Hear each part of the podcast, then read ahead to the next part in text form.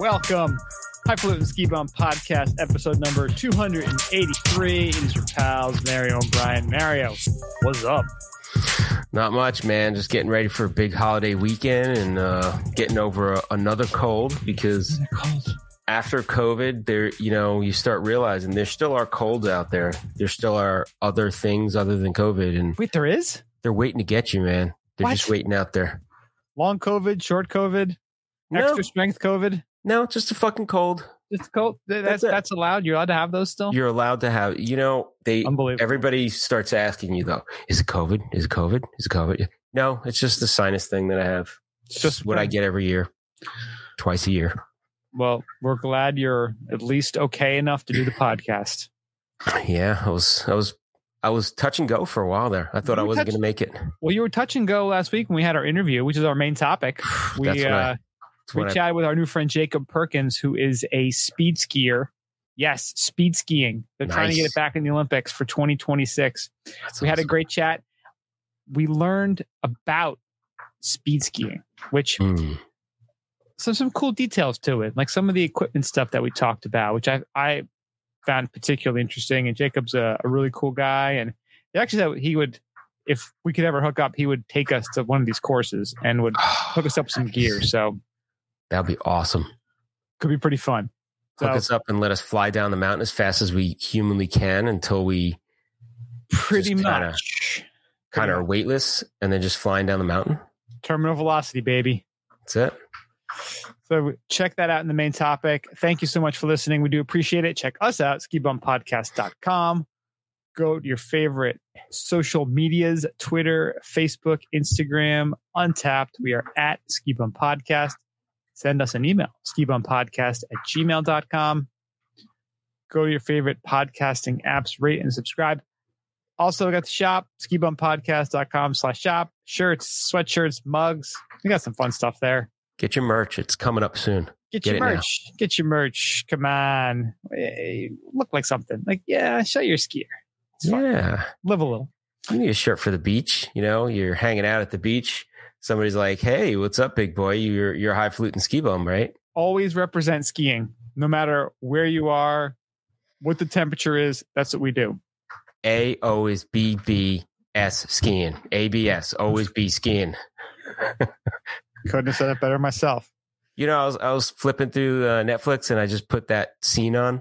I just watched that scene out of the whole movie. Put the coffee down. I just want a nice 15 minutes. I was like, you know what? I want to see that scene right now. I just You know went right to that scene. The most amazing part of that scene is that Alec Baldwin didn't shoot anybody. At, allegedly, allegedly, didn't shoot anybody. allegedly, right? Wait, did you see the director's cut? Oh, Oh, director shot. oh, boom. Mario, I think it's time to kick it off the way we always do. It's time for Opry today. So I got a special gift for. I'm trying to think when this was. This might have been Christmas. Is a Christmas gift or birthday gift? My Christmas and birthday for me is like right, right near each other. So this is one of those, and um, so I've had it for a few months, just kind of sitting there waiting. Um, I finally cracked it open. So I told Brian that I'm like, I don't care if I got stuff as a gift, if it's nice and fancy. I'm just opening shit now. I'm eating stuff. I don't care. You got a Living life Barolo that's there's no supposed to be saved for like 10 years. I don't care. I'm going to drink it now. I don't give a shit. I might not live. This is what I'm saying.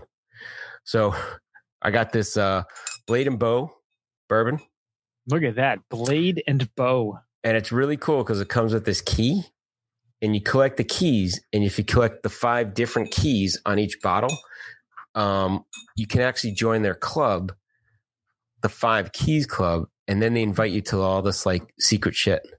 Ooh, which is pretty ne- neat. So the the distillery that makes it is Stitzel and Stitzel Weller, and uh, it's Kentucky straight bourbon whiskey, um, and it uses a unique Solera aging Solera system aging process. And they're saying what that does, it preserves some of the oldest whiskey stocks with some of the last bourbon produced before it was uh, produced there before it closed in 1992. So the Solera liquid is mingled with other fine whiskeys aged and bottled at Stitzel-Weller.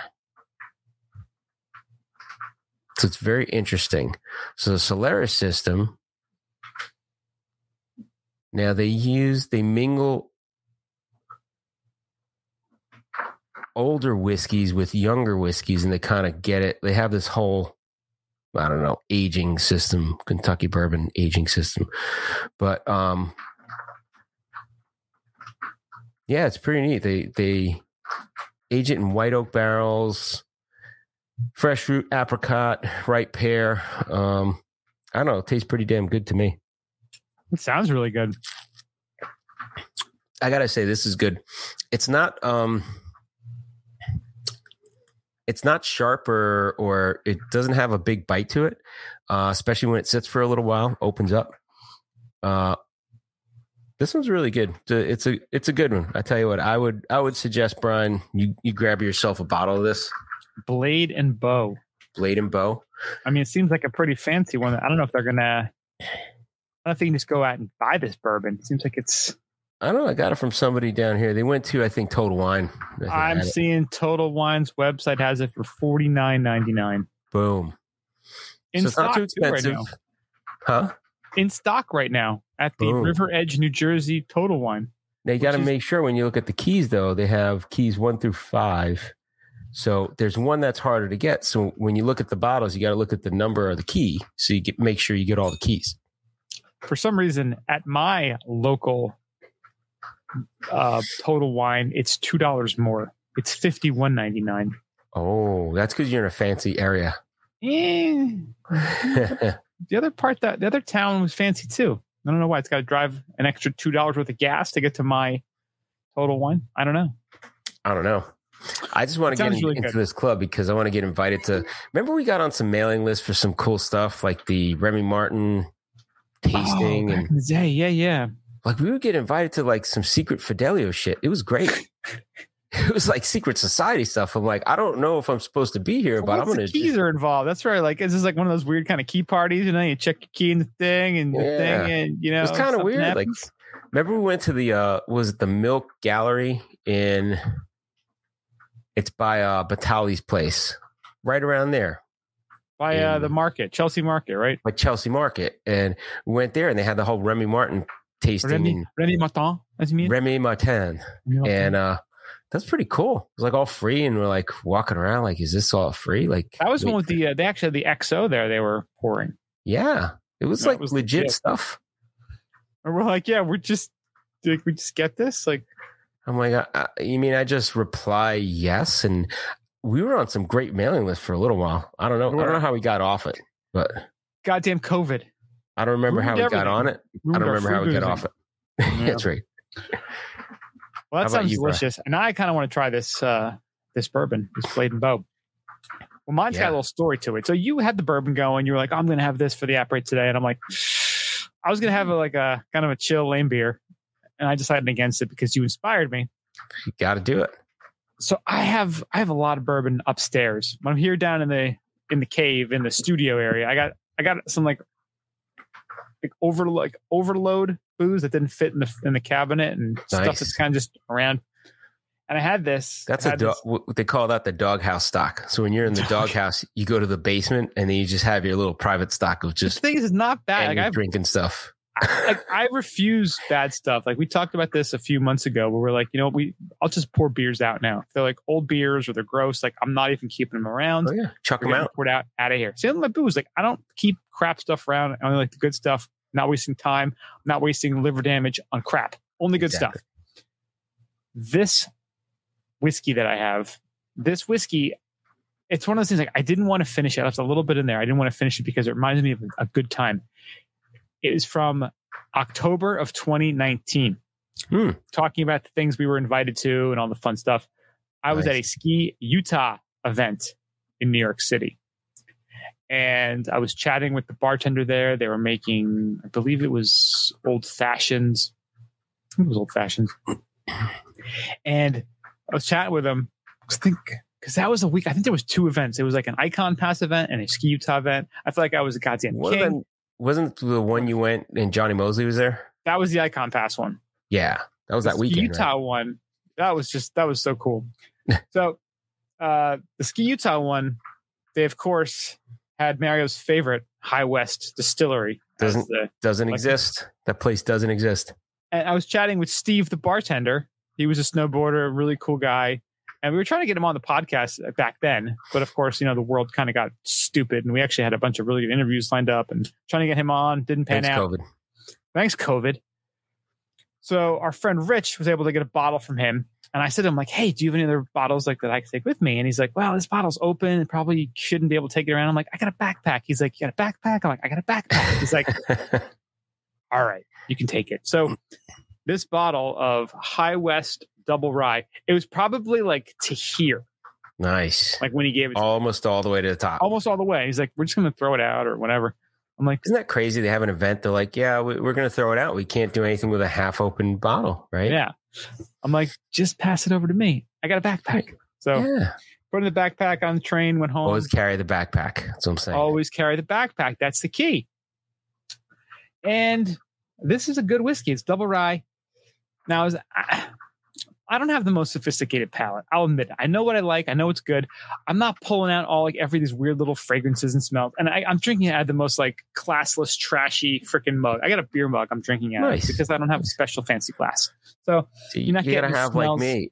This is this was my my wedding gift to myself. My wife and I gave it to each other. This is this is Waterford. look at Waterford you. Look at you. I don't even know you anymore. whiskey set, bro. That's it. You used to drink out of like red paper cups, bourbon. It. This is Irish what they do. It's whiskey. yeah. So and again too, like this has been in like the freezer. Like I don't know, like the kids grabbed it with like boogery hands. Like I, I'm not getting the proper Mm, nose boogers. and palate. Uh, the kids are both sick. They're gross. So I'm not getting the nose and stuff that you usually get. So I actually had to go to the website or a website and get some details. So they're saying nose, rye, spice, apple cinnamon, apple cider, and mint. Like nice. Get Mint. that? Little minty? Yeah, a little spice, a little bit of burn, but it's it's very chill. And like the one you had, this is a mix of two uh different ones, but these are ryes, a two year and a sixteen year. Yeah. See, that's what I guess what they they do a lot. Like it it smooths out the uh the flavor, right? Otherwise, it can be too new and too hot. Mm-hmm. See, It's the problem with drinking really it neat is like it goes down like water. And see, this bottle was Oh, like boy. almost up to here when I Was that a new bottle? Ooh, yeah. it was almost new, and I'm like, I'm pretty putting a dent in it. I'm like, you just don't realize it just goes down so easy once it hits your lips. Yeah. And I'm looking at this website, breakingbourbon.com. So they're saying, so this is like a $40 bottle, the uh, the double rye. This guy is saying, I would take this over a $70 bottle of Whistle Pig any day of the week. Whistle pig, Boom. throwing shade at Whistle pig. That's fucked Throwing up. shade at the pig. Damn, I love the pig. I like I, I love the pig. We've had some wonderful times with the pig. the, the pig's been. It's good to go hog wild once in a while. I just remember that time at the uh the wonderful pinnacle hot tub at Killington when you, me, and Rem just decimated that bottle. Yeah, there were some people pilfering a little taste here and there too, but it was yeah, pretty. but for the most part, it was the three of us just destroying that bottle in like an hour. Yeah, that was And, a uh, ten. Was that the uh, ten year old we got? It was a special Vermont whistle pig one. It was like a I remember special. The ten the ten year is the standard one, but it was like a special version of that, like just the It Vermont. was the edition or Vermont one. Yeah, yeah. but it was the whistle pig Vermont one. It was the. it wasn't the Boss Hog or whatever the uh, the next one is. It Didn't the, get the red one? It wasn't the the. The maple syrup one. No, I think it was just like a special edition of that one. It wasn't too like a single barrel or something. It wasn't. Yeah, It wasn't one of their crazy expensive ones. Like because they have that like wor- something world one that's the red bottle. yeah. Oh, look, they got the farm stock rye and the farm stock bourbon. I think it. I don't know. It had a little greenish label, but it wasn't farm stock. No, oh, the old world rye. That's the one. I think one time we had that. Oh no, this is it. The farm stock. The farm stock is the Vermont one. Is that the one? They had a different label, but I guess Yeah. that's what they rebranded it. Okay. It was really good. Yeah, because there's a Vermont on the bottle. Pretty cool. Mm. Yeah. Anyway, get Good back. stuff. Well, actually, it's a perfect transition. Let's go to ski news. Our first story about the good state of Vermont.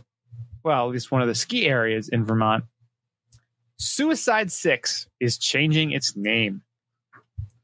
The Suicide Six name will be retired this summer. Our resort team embraces the increasing awareness surrounding mental health and shares the growing concerns about the insensitive nature of the historical name. The feelings that the word suicide evokes can have a significant impact on many in our community. The Suicide Six ski area has an enduring legacy spanning nearly nine decades, and it is vital that the name better represents and celebrates what makes it a beloved and vibrant part of the community. Though some may find the change difficult, we stand by our conviction that the evolution is warranted for an iconic treasure and, more importantly, necessary to continue its rich history of inclusion and accessibility. After much Wow. thought and consideration, research, and community outreach, a new name has been developed and will be announced in the coming weeks. The change is being made with great care and respect. We look forward to sharing it with you soon. So you're saying Yeah, they're gonna I've change it to like tampon ridge or something? I'm sorry. What is I it? just, Like- uh, I don't know. Nerf six? Like what are they gonna do? Like powder puff ridge? Like I'm just Let's saying. be honest.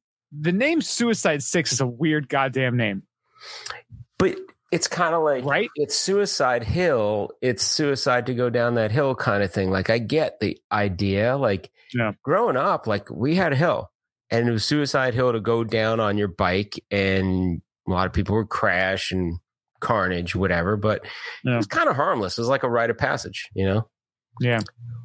I get the name sensitivity. I get that in certain contexts, but it depends where your head's at, right? If your head's at, oh, that's just what it's called, versus I'm going to put everything in my mind on top of something that's named something and it's going to be something else that it's not, but then it's not, I don't know. That's not right. Yeah. I mean, was That's there like, would anyone go there to commit suicide?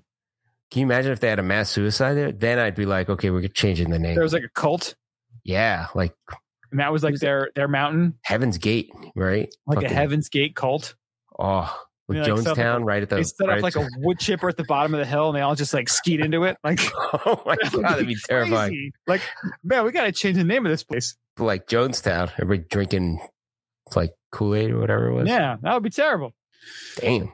I mean, it is a weird name. I actually think I have a a Suicide Six cowbell over here somewhere. You better get your merchandise now. Get your merch. I gotta see if they're selling. Hold on a second. Are they selling merchandise? Let's see. Lift No. passes, gift cards, pack. Damn it. There's nothing available anymore.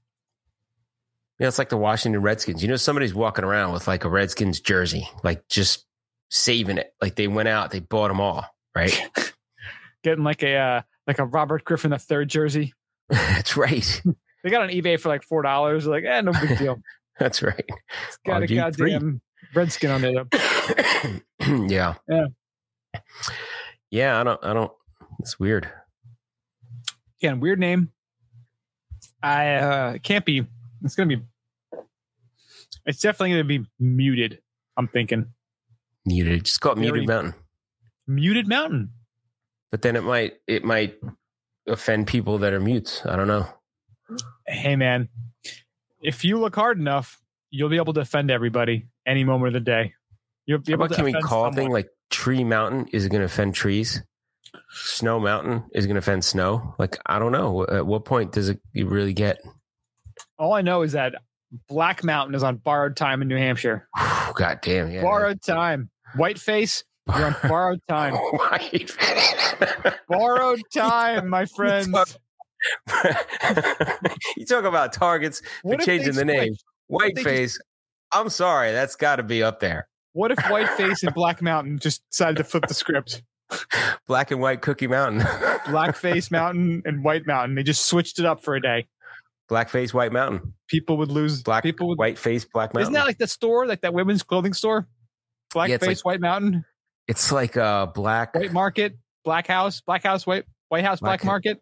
Something like that. Yeah, White House Black Market. Is that what it is? White House, Black. I think so. I don't know. I don't know, man. Red It's, House uh, Blue Market. Uh, who cares? We're getting canceled just having this conversation. Like, we're just we're just discussing ideas. Whitefish. They're on. They're on notice Oh, too. whitefish. Forget about it. Yeah. Wasn't that Game Uh, of Thrones? That was the Blackfish, right? Blackfish. Yeah. Blackfish. Yeah. The Blackfish. That was a cool logo too. He Whiteface. was uh, the only gangster in that family left. And they're talking about changing the Squaw Mountain to something and like Whiteface has no comment. it's like that that meme, like that Muppet, where it's like looking and it's like looks away, kind of thing. it's just creeping away into the back, like just like Homer backing into the into the hedges. the representative of White Mountain from Whiteface just kind of slid to the background. Yeah. I got nothing to say on this. Whole Oh lot boy. nothing. But- oh boy. And now I actually Suicide Six also too. They are starting to have a reputation as being a little bit uh yeah because they were supposed to have the Bronco Off-Roadeo there too last year. I Yeah, what happened to that? I believe. I think someone got wind of the fact that that Broncos aren't electric cars and had like a panic attack and their scarf got all sweaty and they had to go to run to like the town board and like we can't have this in our town. We only have Toyota hybrids, Priuses in this town.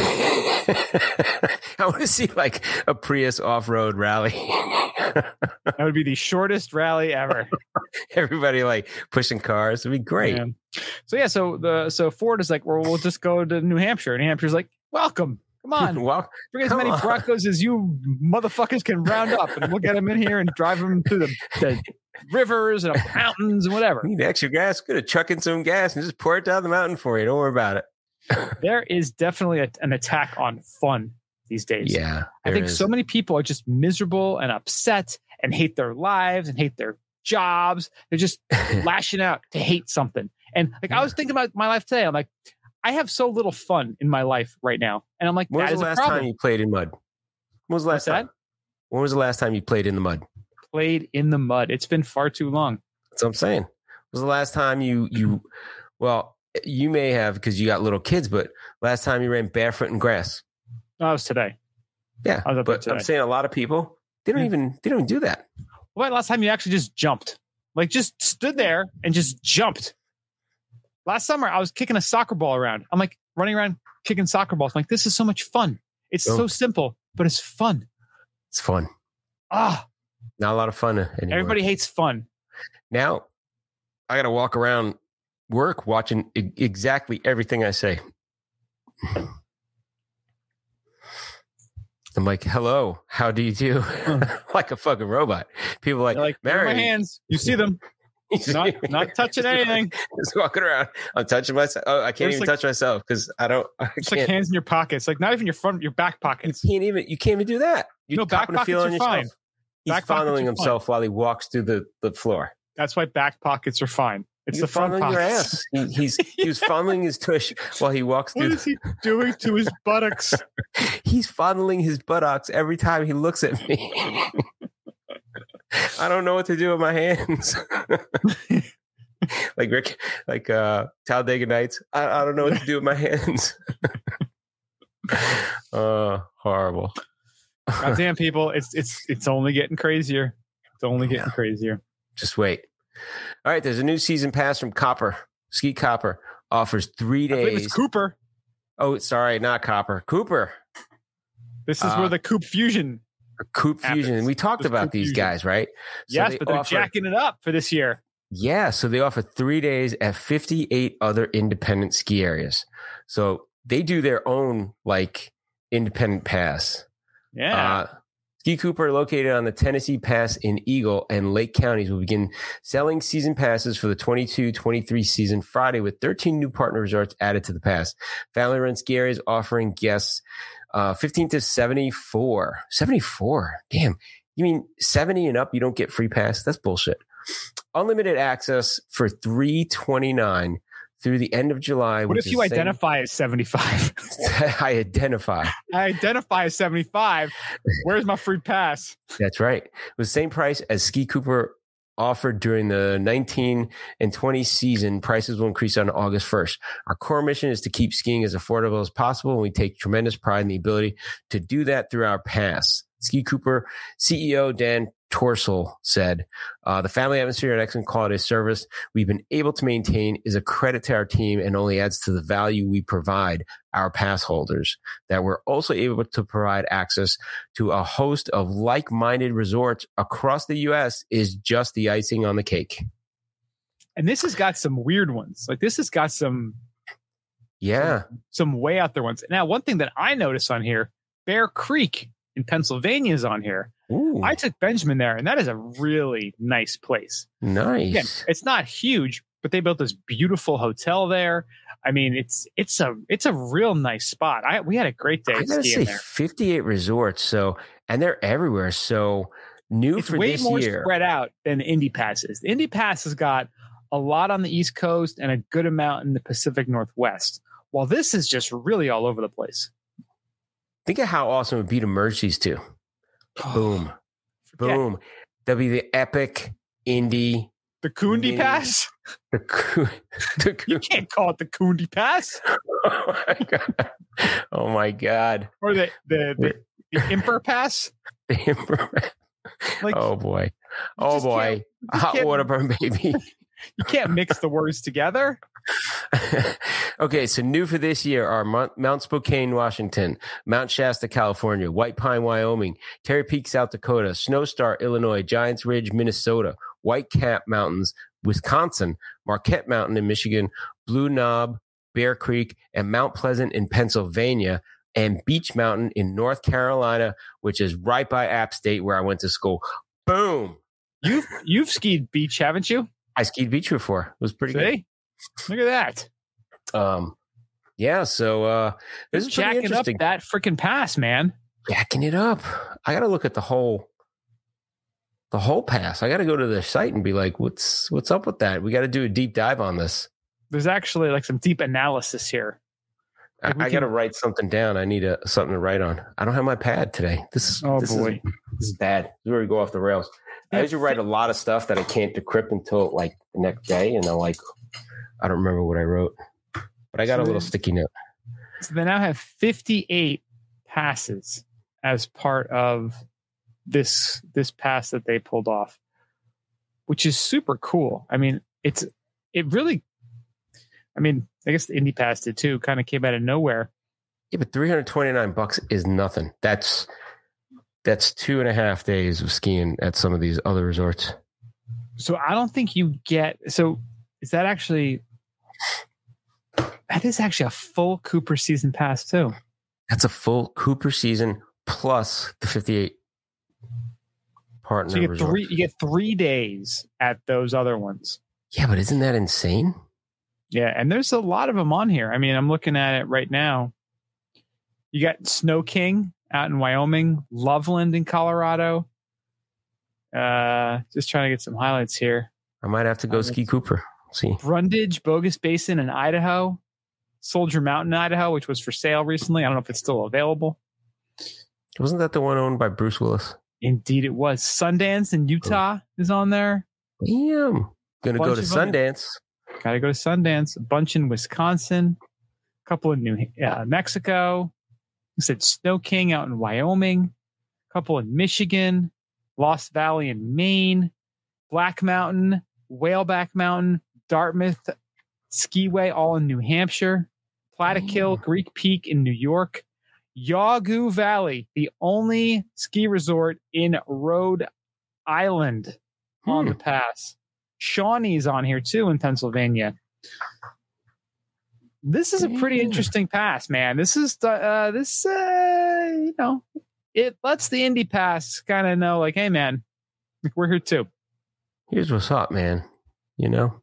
And again, three hundred and twenty nine bucks. You're getting three days at those areas. The Indy Pass you're only getting two days. So Damn. again, it really depends on where you are too, because some of these, it seems like this pass is more suited for folks that are out west. Indy Pass seems a little more suited to those on the East Coast, but it's starting to get a little, uh, a little competitive now, which is pretty cool. Yeah. cool stuff. I mean, again, this competition, these sort of passes, the the big, the folks who benefit are the skiers, obviously. So it's great that they're having these different passes coming about. And again, you know, some of these have different restrictions, which I was kind of looking at now. But you know, this is nothing- kind of a cool area. It's not. It's far. It's not that far from Vail. the uh, Cooper, right? Yeah, it's like between Vail and Keystone. Yeah, and they have a really nice map too on their mountain, showing you where all these mountains are. Bunch in the Midwest. If you're in, you know, Michigan, there's there's some options. Wisconsin. I I mean, they really do too bad. cover. They cover like so many states. I mean, South Dakota, they've got one of theirs. A bunch out in Colorado, a bunch in Wyoming, a couple in Utah, a couple in So you're talking California. about- just over an hour from Denver. So you fly into Denver and boom, right out to Cooper. Got to get a ski house out there. yeah, Fly in, boom, ski there a few times, and then and then on to the rest of the world. Well, it's got Loveland and Monarch on there, and I've heard Monarch is a real good time. Monarch Mountain. Yeah, in Colorado, I've heard of Montage Mountain. That's pretty good too. Montage Mountain. That's on the Indy Pass That just got added, right? Yeah. last year. Yeah, See, they all blend together for me for a while. you got some like, options here. So you got some options, but you know it's not on this. Drawing a blank right now. I flew over to Ski Bum Gatlinburg. Ober Gatlinburg is not on here.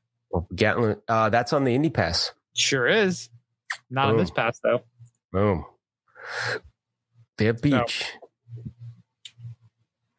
Some very good stuff here. You may want to check that out before you've committed to your uh, your pass for the season. We got one more story here in the good old ski news. Going to the Sun Road, Montana, will not be open fully by the Fourth of July. Hmm. Why not? Too much snow. Yeah, the problem is they named it going to the Sun Road. Why can't they just name it Sun Road? going to the snow road. So Right. after evaluating the going to the sun road this week, park officials have determined that the road will not be open fully for the 4th of July holiday because of too much snow. Damn. Unprecedented winter snows and late spring snowstorms slowed plowing progress on going to the sun road this spring. Park officials are working to determine a new no sooner than date to help visitors plan until the full length of going to the Sun Road is plowed and open to traffic. The west side vehicle closure will remain at Avalanche Creek, and the east side at Jackson Glacier Overlook. hmm. Damn. So I'm trying to figure out. So what are they going to make? Are they going to make like a cover for this thing? mm, What's that? How are they making this road like non-ava? Are they going to make like a almost like a shell over it so that the the snow avalanche doesn't pour over it? I don't know. Uh, th- this is the road that's closed all winter, and then uh, then they usually break it open in in June and July. But they said they just got in June 18th. They got two feet of new snow at 6,250 feet, and it's just been a, a bizarre year. So they're they're still working on getting that open. Wow. Yeah, it's out in Montana. It's a a pretty sweet area. I'm trying to. F- I was trying to get some more details about this, um, but yeah, they're still it. trying to figure out when it's actually going to open. So Got a tunnel. Tunnel solves everything. bobsled, Tunnel or um just do uh hyperloop. no, just do car car uh uh whatchamacallit. Um Low rider, things drones. Drones that just pick up a car and just like chuck them out. UFOs. And drones just grab a whole car with a drone and just freaking just lift it wherever Yeah. it needs to go. You don't have to worry about building any roads. You just drone it out. Yeah, that's true. It'd be a lot easier, wouldn't it? Yeah. As long as it's not currently snowing, you good. Just drone it out. Yeah. Yeah, this is all part of Glacier National Park, and they're still saying it's closed, but should be open soon. So get Very your cool. summer skiing on, just not right now. Just not now.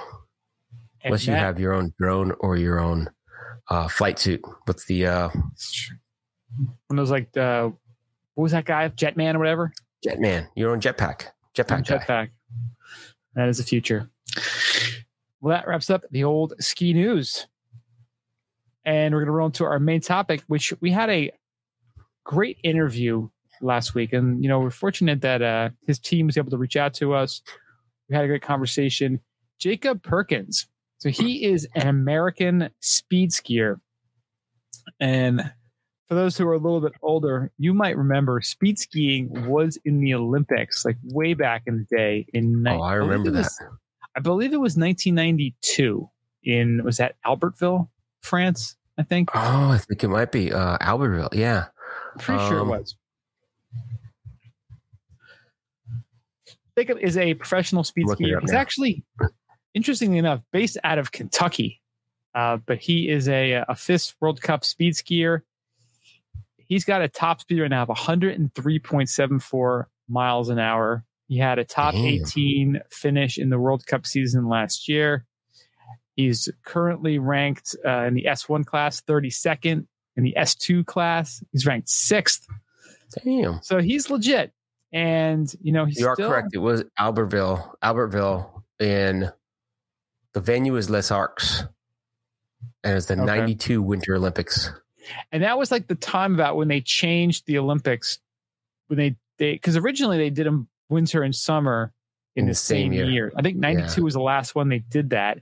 And then they switched. So it was cool as a winter sports enthusiast. You had the 92 Olympics and then the 94 Olympics. That's right. So you're like, you got some like extra winter Olympics. And imagine if you're an athlete, that you're like, dude, usually it's every four years. I'm getting a two year. You're getting like a bonus Olympics. Getting a two year bump. That's right. That was Lillehammer 94.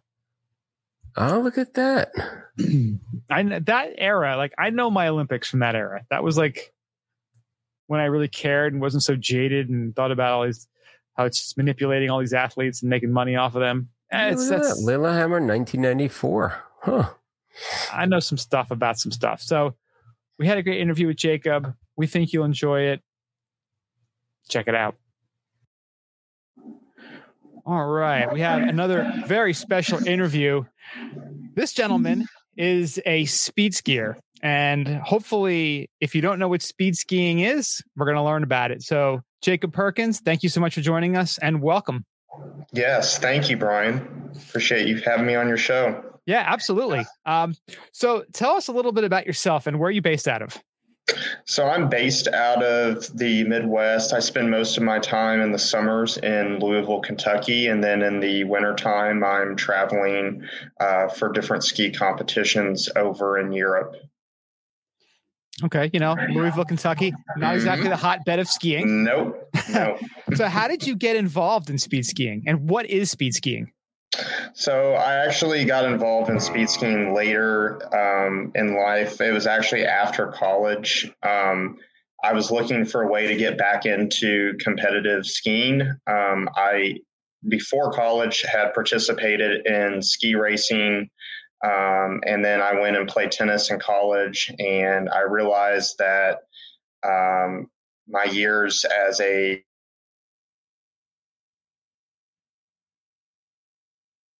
the time commitment and and and just the and then like I was saying the age uh, put a hamper on it. I was looking for a way to get back into the sport and compete in some way because I love competing.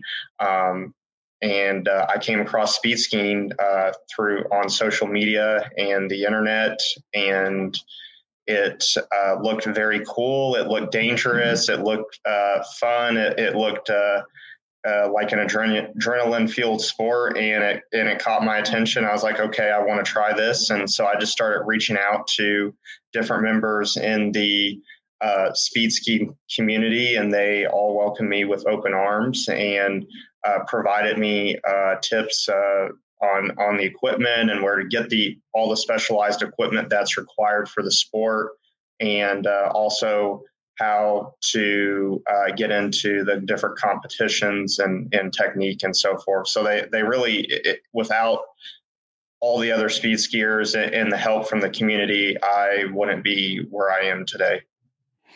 That's very cool. So you said you actually competed in uh, ski racing before. Correct. Yeah. what I events did you do then? I did uh, slalom and giant slalom. um, and uh, and so did that at, at in at the USSA level, and um, and then did masters as well, and then uh, but never did like FIS level events in either either one. Okay. So how does the equipment and the gear differ between doing like slalom skiing or if you're just doing regular resort skiing versus what you're using in speed skiing? Sure. Yeah, there's there's some similarities. Um, I mean, the construction of the ski is is similar, except for the fact on the speed ski, uh, they're much longer. They're about 238 centimeters in length versus a slalom ski is about 165 centimeters. Uh, there's no side cut at all, uh, or very little on, on, a speed ski. It's basically a straight long board because you're going in a str- in a straight line uh, in down a hill, and you don't want the ski to hook up. And then, um, in addition, the uh, ski is, is wider as well. Um, the the bases of the ski versus a uh, slalom ski. So you're moving almost towards like a ski jump ski. It is. There's a, there's a lot of similarities to ski jumping, um, in the sense that there's if you look at a ski jumper, it looks like they're just kind of just going through the air and, and not doing much, but they're actually making lots of fine tune adjustments with their hands and their body position to maintain uh, that smooth trajectory down the ski jump hill and into the finish area. Oh yeah, hundred percent. You can see, especially yeah. like the uh, your core muscles, your back muscles, the things that you you you want to make as many adjustments as you can yes. without kind of making those drastic moves that can, you know, it's it's like I don't know if butterfly effect's the right thing, but it's like the tiniest little movement at that speed just mm-hmm. makes a huge correction versus just like a tiny twitch, which will probably get you where you need to go. Yes, yeah, it's it's small movements and and nothing you have to anticipate, and nothing's done uh, super quick because if if you do, um, it, the consequences can uh, be disastrous. Especially at the speeds you're going. Yes, yes. So then, so the equipment is again, you're saying more like a like a ski jumping, longer, no side mm-hmm. cut. What about training for this versus mm-hmm. like? I mean, I I know you know we've talked to some some other you know com, you know competitive skiers in the on the podcast and just you know watching you know you watch Instagram you watch Mikaela and Aleksander doing a lot of the plyometric a lot of big heavy squats that kind of stuff what how is the training different for something like regular skiing events like a slalom giant slalom versus speed skiing? There's there's actually a lot of similarities. Um you're i mean we do a lot of legs core uh, try to build a good foundation cardio uh, uh, especially in the off season we're lifting fairly heavily. Um, there's a lot of balance training um, but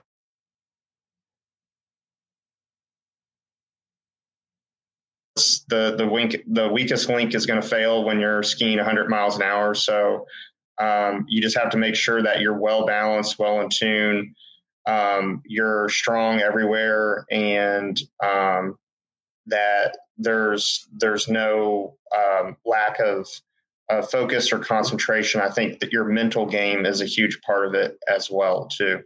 Yeah, what about you work with any like sports psychologists or is there any sort of exercises or program that you get into mentally to get into a state where you're like, I'm going to go 100 plus miles an hour on my skis?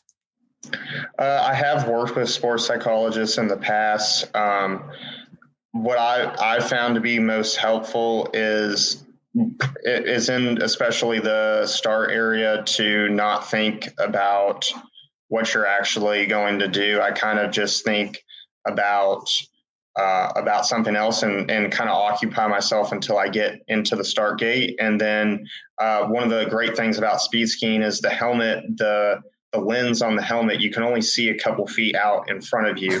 so um, when, especially when you're in a tuck, so it kind of, in some sense, helps you focus in as well because you can't hear anything around you and you can't see very far. But I'm always thinking just just focus down right in the sweet spot of where your vision is. Uh, especially when you get going and and get low and get down into the tuck uh, as quick as possible. Yeah, could you talk more about the helmet that you guys use? I mean, that looks like yeah. that looks nothing like any other kind of ski helmet out there. It's very Yeah, a lot, right? a lot of people kind of say it looks like a Darth Vader helmet. Um, I I think it sort of does. It's each helmet is there. It's similar in the sense that it has kind of a teardrop um, or dome like shape to it. Um, but each and every uh, speed skier's helmet, um, while it while they're all similar, it, are different because they're customized to their body. Uh, type and their and especially their shoulder size. If they have wide shoulders or narrow shoulders um Oh, and- really? yes and their head as well because in all speed ski helmets there is a and this is mandated by FIS that there's an inner breakaway helmet. So that helmet needs to be correctly sized uh, to the racer uh, to ensure that it uh, will stay on the racer's head in case of an accident So is it better to have a big head or a small head? Uh, I think having a larger head actually is helpful because the outside circumference and how they so your your speed ski helmet can only be a certain um, diameter. And they they will check this at the finish area uh, via the hoop test. It's this large wooden hoop and they take the speed ski helmet and run it through both vertically um, on its end and, and also on its side to make sure that it fits within those limits. Well, the largest, the widest thing is your shoulders. So if your head is wider, you're just adding more weight, but you're not your your aerodynamic profile hasn't changed. So if your if your head can be larger and your shoulders can stay the same, then then that's that's actually better. So big head, small shoulders is the Yes. ideal profile. Yeah. Interesting. Now, did you guys do like? um, Well, I'm sure you do like wind tunnel work to for aerodynamics.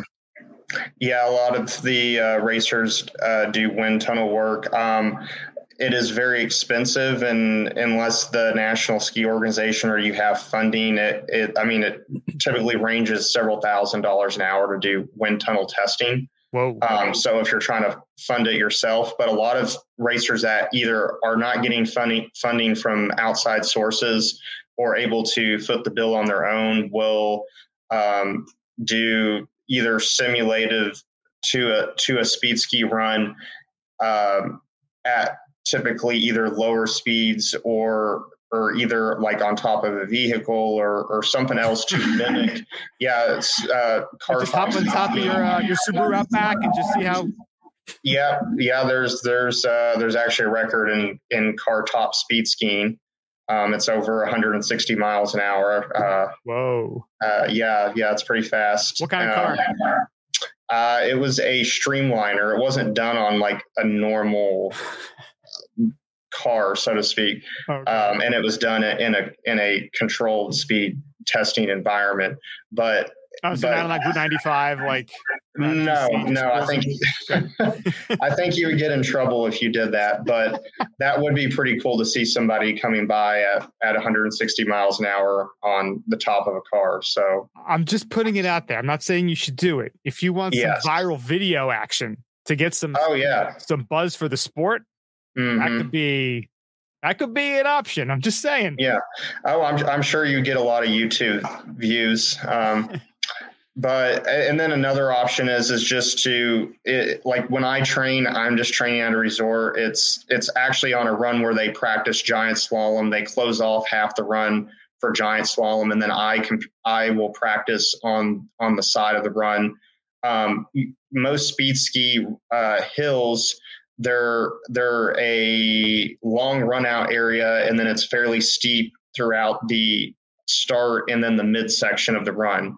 So it goes steep and then flat. But when i'm training i'm not skiing at 100 miles an hour. I'm typically training somewhere around 60 to 70 miles an hour which is still fast but um, it, it's not fast where you're thinking about okay can how how to go faster but more on your technique because once you get solid technique that translates over into the speed um, when you get in get onto larger slopes and and bigger competitions So it's in a way kind of like, you know, martial arts where you're not you're not hitting full punch, but you're kind of you're doing all the right motions so that when you get Mhm. to the real event, your but your muscle memory is there, you're in tune and you can just kind of put it into the next gear and And Yes. Yes. Okay.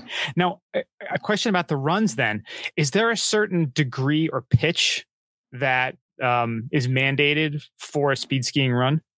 There's not a, a certain pitch, but they're typically very steep. Um, and then the and then the run out area, like I said, is very long and flat. Um, there are certain lengths for, that are are mandated uh, for the run out area, um, especially, and then also a certain speed of the track for. So they have two different types of competitions. They have the Speed Masters, which is where like world records are set, and that is not done on a typical like uh, or at least at the start level of a regular World Cup speed ski track. And then they have the World Cup competitions, which they try to keep at or below 200 kilometers an hour. So That's like 120 miles an hour. yeah, so it's not just the pitch of the hill, but it's also the length of the hill as well. Okay. I'm just trying to look up for for uh and I'm sure you know it. Wh- What is the current record right now for speed? It's over 158. It's like 158.2 ish miles an hour.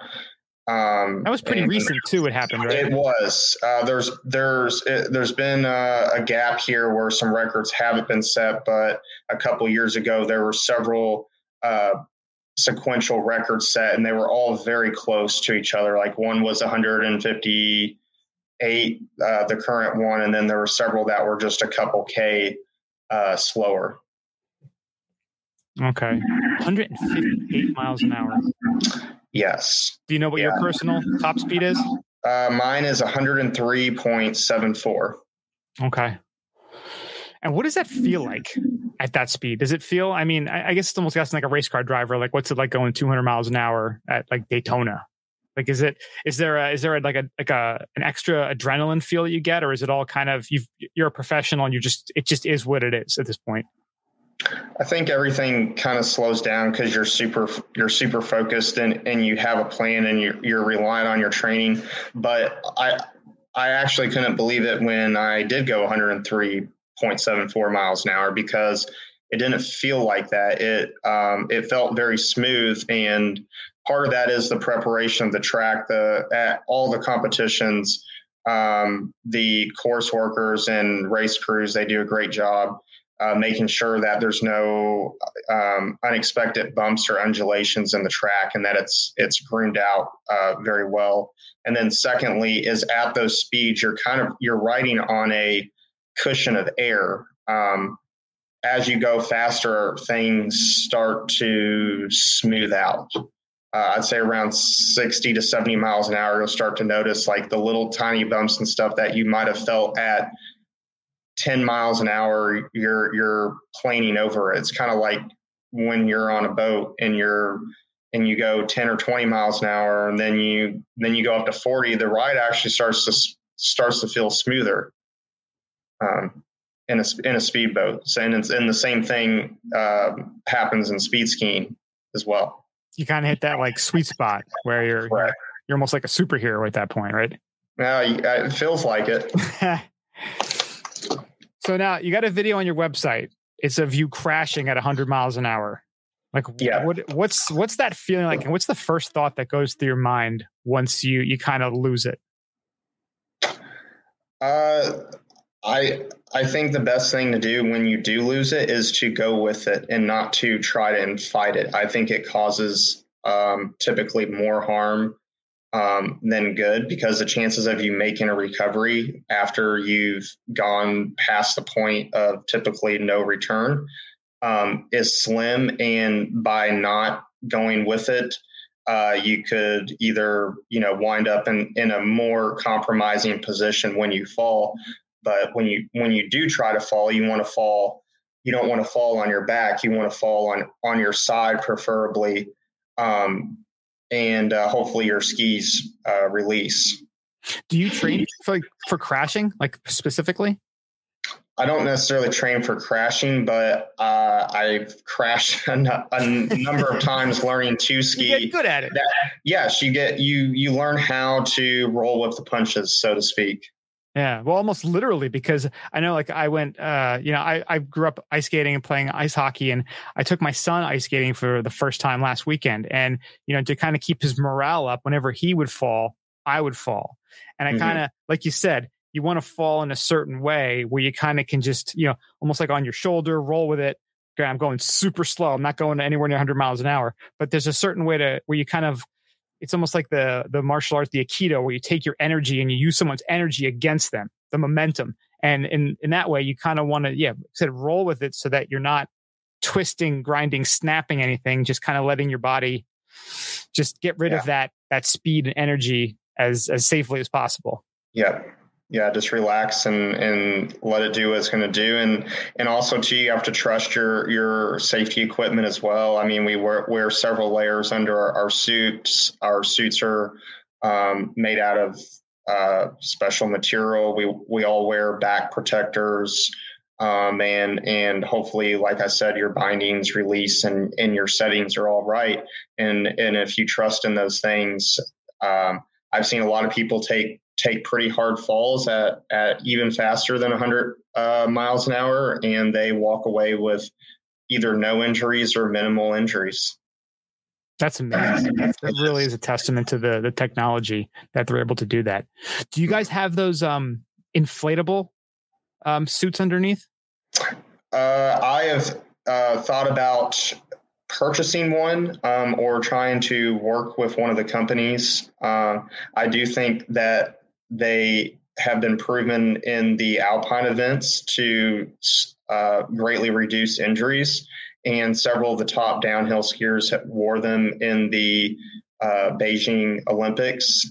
And uh, as far as the profile, one of the concerns early on with those type of suits was that okay, you have this extra padding and, and the equipment required to inflate the vest, and that's going to make your profile bigger and it's not going to allow you to move right or you're not going to be or you're you're not going to be as aerodynamic and and that was proven wrong because several of the people that podiumed or uh, slash medaled in the previous olympics were wearing one of those inflatable suits.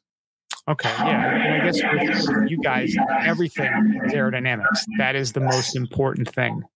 Aero, I mean, safety and speed yeah, I mean, we're all so you we all have to be on uh FIS approved equipment. Our skis are all very even though they're made by different manufacturers and they are custom speed skis. Um, I mean, you can't buy these at a regular store, but they're all the same length. They're all 238 centimeters. They all weigh, give or take, the same amount. They all have the the same uh, pro, uh, camber ish profile and, and, side cut profile. The the boots we race on, they're standard boots. Um, I mean, everything. There's rules and regulations we have to adhere to, and then outside of those, there is some leadway to change things.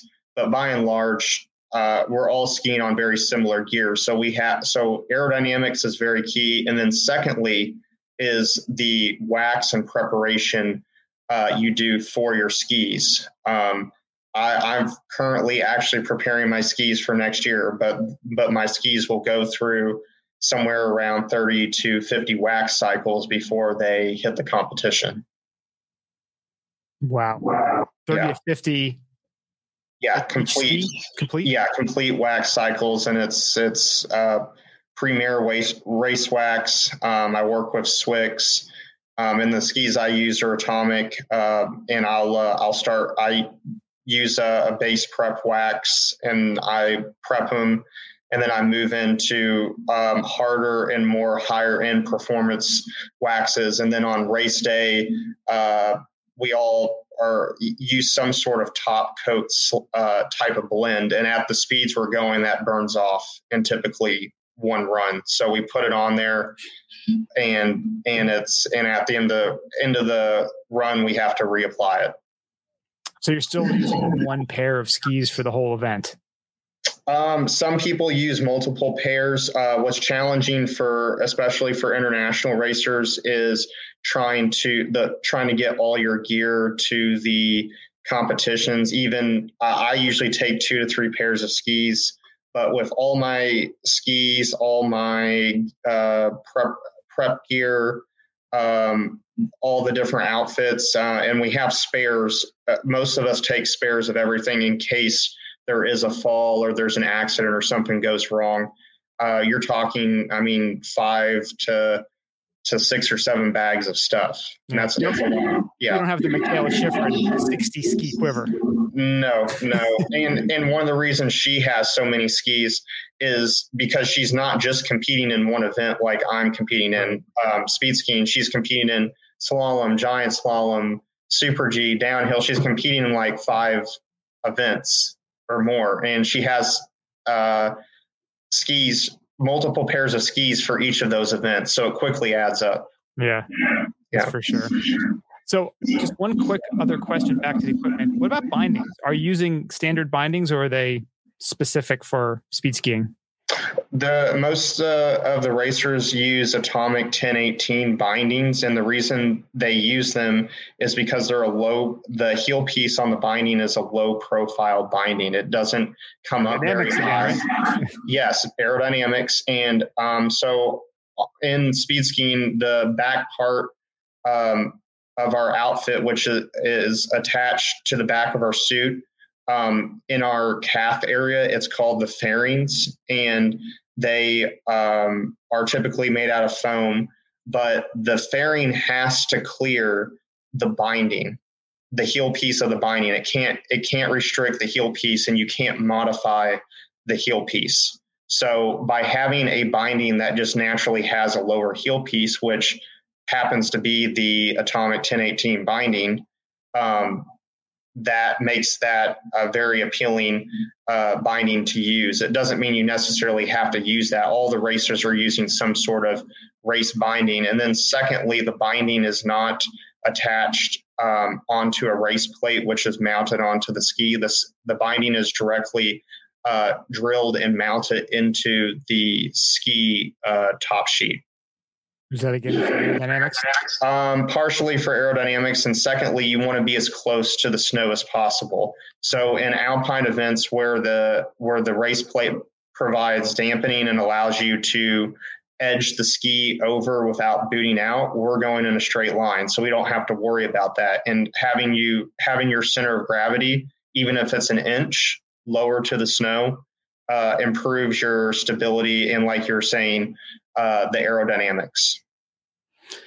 It's a lot to think about. Uh, It is, yeah. It's cool. And now you have an engineering background. So have you found any uh, anything that you could apply your engineering history to to to tweaking, modifying, improving to uh, get a better performance?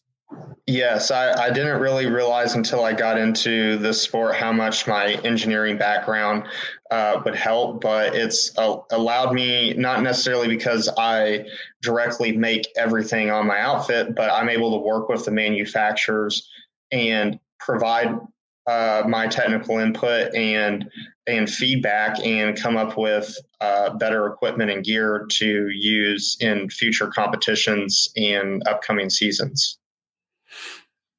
That's pretty cool. Else, you know, do you have any thoughts of after your uh, career, kind of becoming like a consultant or starting your own company with speed skiing equipment? Uh, that would be a dream job. Uh, that would be awesome. Uh, I love skiing um, and always enjoy sharing my passion with others. Um, I do think that just just like other sports and certain industries, skiing is kind of, uh, especially ski equipment, is kind of a niche market. So you have to find something.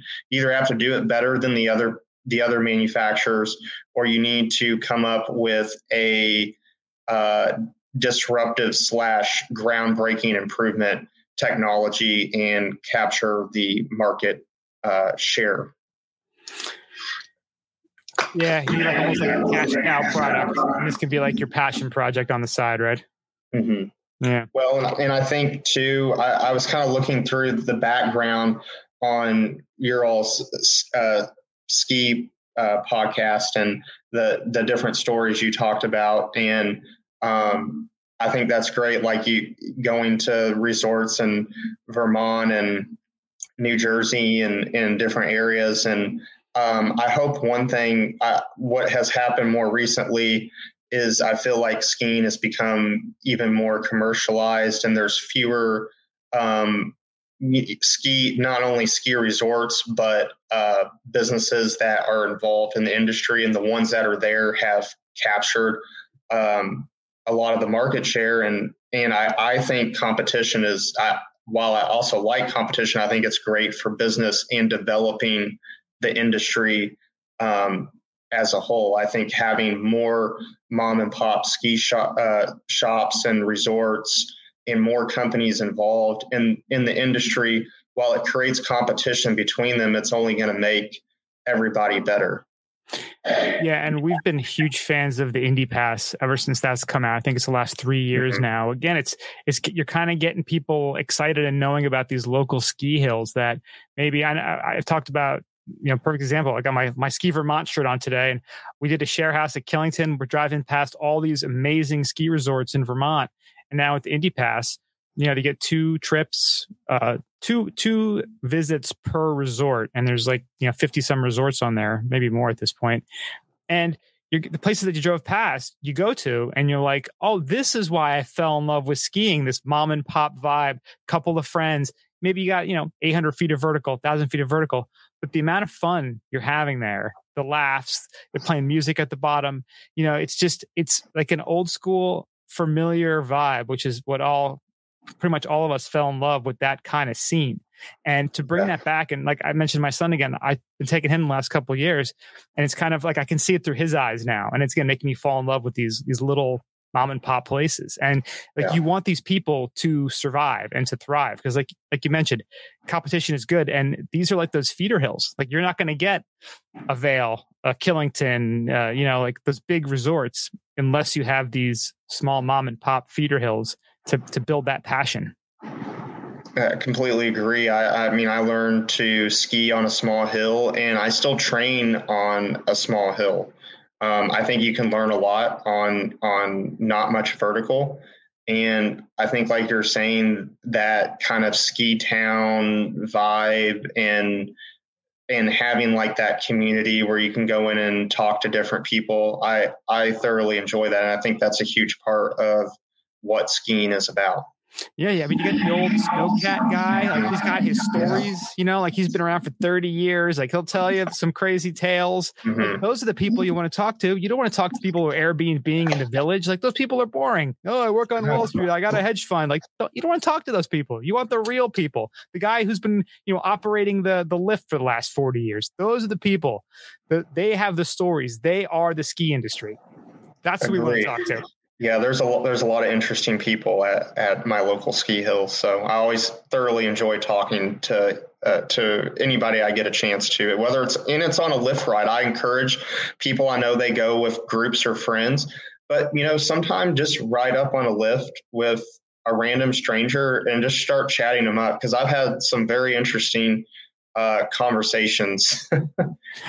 Hundred percent. I had a, I, I was skiing solo this year, and I got on a lift. I was out in Blue Mountain in Pennsylvania, and I got on a lift with some guy, and he started talking. He's like, "Oh, it's my first day back on in two years. You know, I just got my knees replaced, and I got some new skis, and like we chatted the whole time up, and you know, like it was it was just great like you get to see people like you you see the appreciation that you have in yourself on other people and yes. it's what makes the sport so great is that you know people who are passionate about skiing are passionate about skiing and there's a reason why mm-hmm.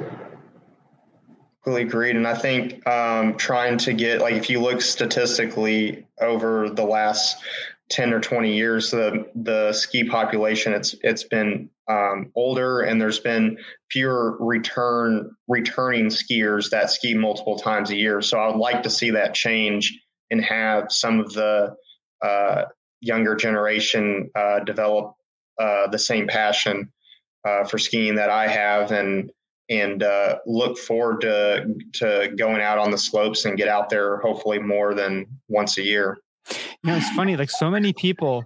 Uh, I mean, I live by the beach, so obviously I get it. People are like, "I hate the winter. The winter is so boring." I'm like, "Have you tried skiing? Like, do you know how awesome it is?" And you know, if you're like in your 40s and you're not athletic and you're like, "I'm not going to try that. I'm going to break my leg." Okay, fine.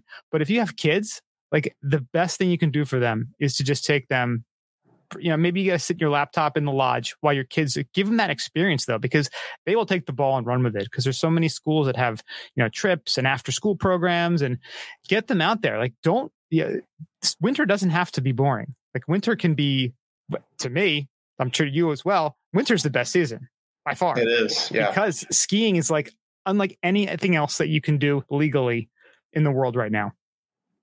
Yeah, it's it's great exercise. It's fun. It's a good group activity, and and like you're saying, take seeking out the opportunities at your local um, school or college. Most of them have ski clubs. Getting getting involved in that is is a great way to uh, get into the sport and and also share your passion with others. Yeah, and you meet the best people. A hundred percent, hands down. The best people I've ever met have been people in the ski industry. Yep, yep. Several of my friends are. I mean, I have. I would say different friend circles. I have my tennis friends, my work friends, but I have a lot of ski friends, and they're very good friends. And um, always enjoy talking to them, and and whenever getting a chance to ski with them as well. So we got a half an hour in the in the can so far. A couple more mm-hmm. quick questions. Do you have a favorite course or location where you speed ski? My favorite course is in Sweden. It's the Idre uh, resort. It's where they hold the world one of the World Cup competitions on the circuit. Uh, the reason I like the resort so much is because the hill mimics the hill I train on, except for just on a much grander scale. Um, it's very it's a it's a shorter track than some of the other tracks, but it is actually the steepest of the tracks on the on the steep on the steep pitch. It's uh, somewhere between 50 and 70 degrees. Um, it, it's basically straight down. And uh, but what I like about it is you accelerate fast, which is a similar feeling to the course I train on. And there's a huge run out area, so um, once you get through the finish line, especially on a good snow year and there's no compression, uh, it's a great feeling. And um, yeah, I think that connection to back home um, makes it one of my uh, more favorite competition hills. Is that the one on your website where you have the 166 kilometer yes. run? Yes. Okay. Yeah. Yeah, that's the that's the one. Um, it's a it's it's a uh, 180k track. Actually, this record they set uh, 181k on the track. The track record was broken this year. Uh, it was running fast, and and that's the thing about speed skiing is on any given year, uh, the I mean the snow conditions, the weather conditions, how the track was uh, prepared, all make a huge difference in the in the speeds because a couple kilometers an hour uh, difference can can be attributed to to just a, a, small change in your tech or a change in the weather or conditions.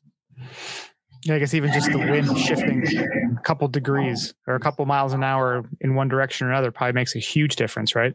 Yes, yeah, it makes a huge difference. Uh, we uh, actually have somebody at the top of the course before everybody's running that checks the wind speed, and uh, it has to be under a certain threshold for the racers uh, to be able to go. Because if there's a strong crosswind, especially at those speeds, um, it can uh, prove to be uh, dangerous, and especially in the finish area when racers are approaching their their top speed.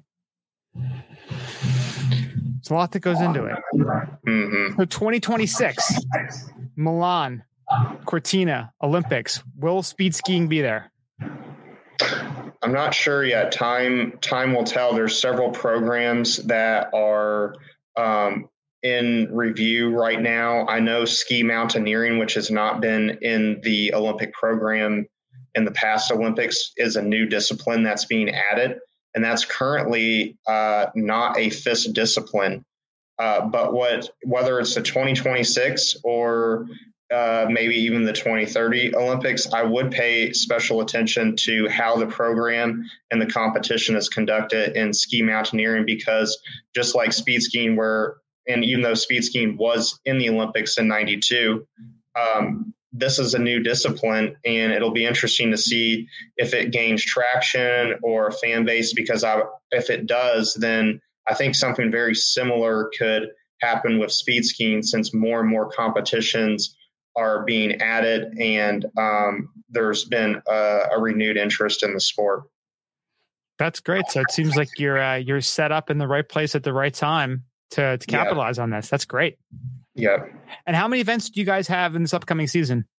So the season calendar has not been released, but the past year we had four uh, different locations and 12 events in total. And that was just on the World Cup. That's not counting um, other um, nations had uh, national level events or or just FIS events, but just World Cup events around 12 events this past year. Okay. anticipating similar numbers then?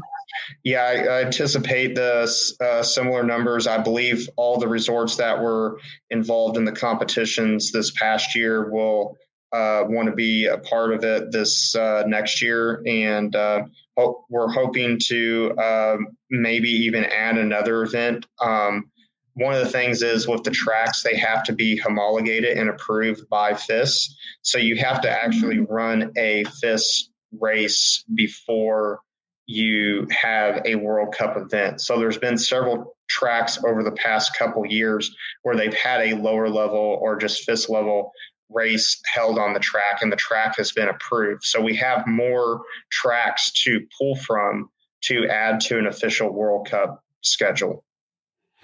Okay. And if people want to learn more about speed skiing, where do we point them? So if you're if you're in the U.S. and you're trying to get into speed skiing, uh, go to Highway to face uh, Facebook page Speed Skiing. There's a lot of great resources there. Uh, you can go to speedski.com. Uh, the there's several uh, links to speed skiing equipment, speed skiing resources, um, as well as uh, other racers that you can get in touch with. And then if you personally want to reach out to me, check out jacobperkins.org um, and send me an email, and I'd be happy to get in touch with you and provide you information uh, and, and help you get into speed skiing. And on your website, jacobperkins.org, all of your social medias are there too. So if anyone wants to follow you, go there. Yes. Yep. Yep. That would be great. Jacob, anything else?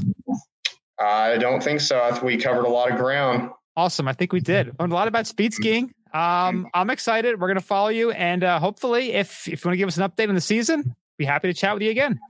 Awesome. Thank you, Brian. I appreciate it. Thanks so much, Jacob. Take care. Take care. All right. Bye bye. Hope you guys enjoyed that. If you want more info on Jacob, go to jacobperkins.org. We'll have links in the show notes at our website, skibumpodcast.com. Hey, 1994, Lillehammer that was Tonya Harding time. That was it. That was the taking her out. Gillooly. Is that 94, 92? 94, Tonya Harding meltdown at the 94 Olympics. Nice. It was a simpler time. A simpler time. Man. Well, we do have one story, and uh, we're going to have to go under the ropes. So, Mario, why don't you uh, start this one out for us. It seems a little pretty far fetched, but I remember when Brian brought this up, I was like, you know what? I saw this this past week as well. So there's this concept. It's a giant luxury hotel that flies and stays in the airs for years. And for years. Years. Years. Um years. Years. So it's a giant nuclear powered flying hotel, complete with a gym, swimming pool, what could go wrong? carry 5,000 passengers in unparalleled luxury. So it's like a cruise ship with wings up in the air. And I thought this was like something weird, like Soul Plane or, you know, the big, big bus or something like that. But they have like a, like a design studio and they're like trying to make this shit a reality. So I don't know. Like at first I thought this was stupid, and then I'm like, all right, I'll be on board if it's blimp technology. But now I'm looking, they're saying nuclear powered fusion reactors designed to never land, and it's just going to continually fly. And I'm like, huh, interesting. See, um, I was the opposite. I was excited about it, and then I saw the pictures of it, and I was like, "This is stupid, and terrifying." Yeah. Like, how many more engines can you put on the wings? They got like 50 engines. There's even like the landing gear is like, you know, eight sets of landing gear. Like, it's just bizarre like looking. 20 like, engines on this thing. This is the kind of thing my son makes out of Legos. I was Check just out. This say, is like, awesome. a five year old. This is the concept of a five year old with actual luxury inside. So I'm kind of like, I like the luxury inside, but I think they slapped together the out, outer shell of like what this is in. oh my I don't know. God. So 20 engines powered by nuclear fusion. so they were trying to do plans on this for a personless ride. In other words, like you would automated just fly around the earth. And I think after one car crash or one plane crash, you'd be like, yeah, that's not going to happen. So they're saying, despite plans for a manless ride, the Sky Cruise will still require plenty of staff on board to be at, at every passenger's beck and call. So, um, the greatly detailed video. So they have a video that you got to watch. It has like a gigantic shopping mall, theater, swimming pool, everything. Um, and they're talking, they're trying to build it as like a sky cruise. And it's funny, they have like a little, instead of like a, like a dinghy for a, a big ship, they have like a little cradle with another little jumbo jet in, in it. I guess because it's so huge. It's so insane, this thing. Like, you really have to see the pictures of it. There are Yeah. 20 engines on, like, this. I, I, I'm So not it's funny. an engineer. So it's a and this looks concept. Insane. Yeah. Right. So some have called the Sky Cruise concept the new Titanic, pointing out a plethora of issues with its design. The huge airplane would have huge would have issues taking off and would be far from aerodynamic. Others also pointed out faults with its weight, saying that an ac- aircraft powered by a nuclear reactor crash, it could destroy a city. or the Earth, you know. One nervous passenger said, Great idea putting a nuclear reactor in something that could malfunction and fall out of the sky. While someone else commented, I'm sure I would be able to afford a ticket for the lowest deck with no leg space and no access to the lounge.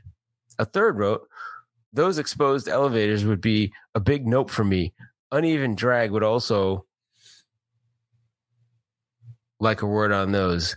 The engine looks suspiciously like jet engines. Fusion reactor is used as magic future energy source, and your animation never bothered to raise the landing gear. so I don't know. hear, They're probably going to raise a ton of money and see where this thing goes. all I'm hearing is a bunch of haterade right now. Hey, you know what? Um, what's his face built the spruce goose, haters. right? With the with the giant wings, they thought he was stupid, and he still built it with government money because he could. was uh, Howard Hughes, right? Howard Hughes built a, that gigantic spruce goose. Yeah. Did it ever actually fly though? it got off the ground by like 10 or 15 feet. So officially it passed um, the regulation for the government contracts that he used to build that thing. So yes, he it Getting did fly. paid, getting paid. Getting paid, getting paid. He's like, so you're saying it has to go over 10 feet for, you know, like 30 seconds and it went 15 feet for like 31 seconds. And there you go. Had it on video. That's it. Pay me. I'll Pay the man. taking my check, sir. That's right. You want it to fly and actually go somewhere? Well, you better put that in your contract next time. Now, if you had told me that Elon Musk came up with this and this is what it's going to look like, I'd be like, I believe it. It's going to work. This is not Musk like though. This is like you I said. know. This is a five year old putting a bunch of Legos together and taking three planes parts and putting them together. This is exactly what that is. I don't know who Hashem Al Ghaili is.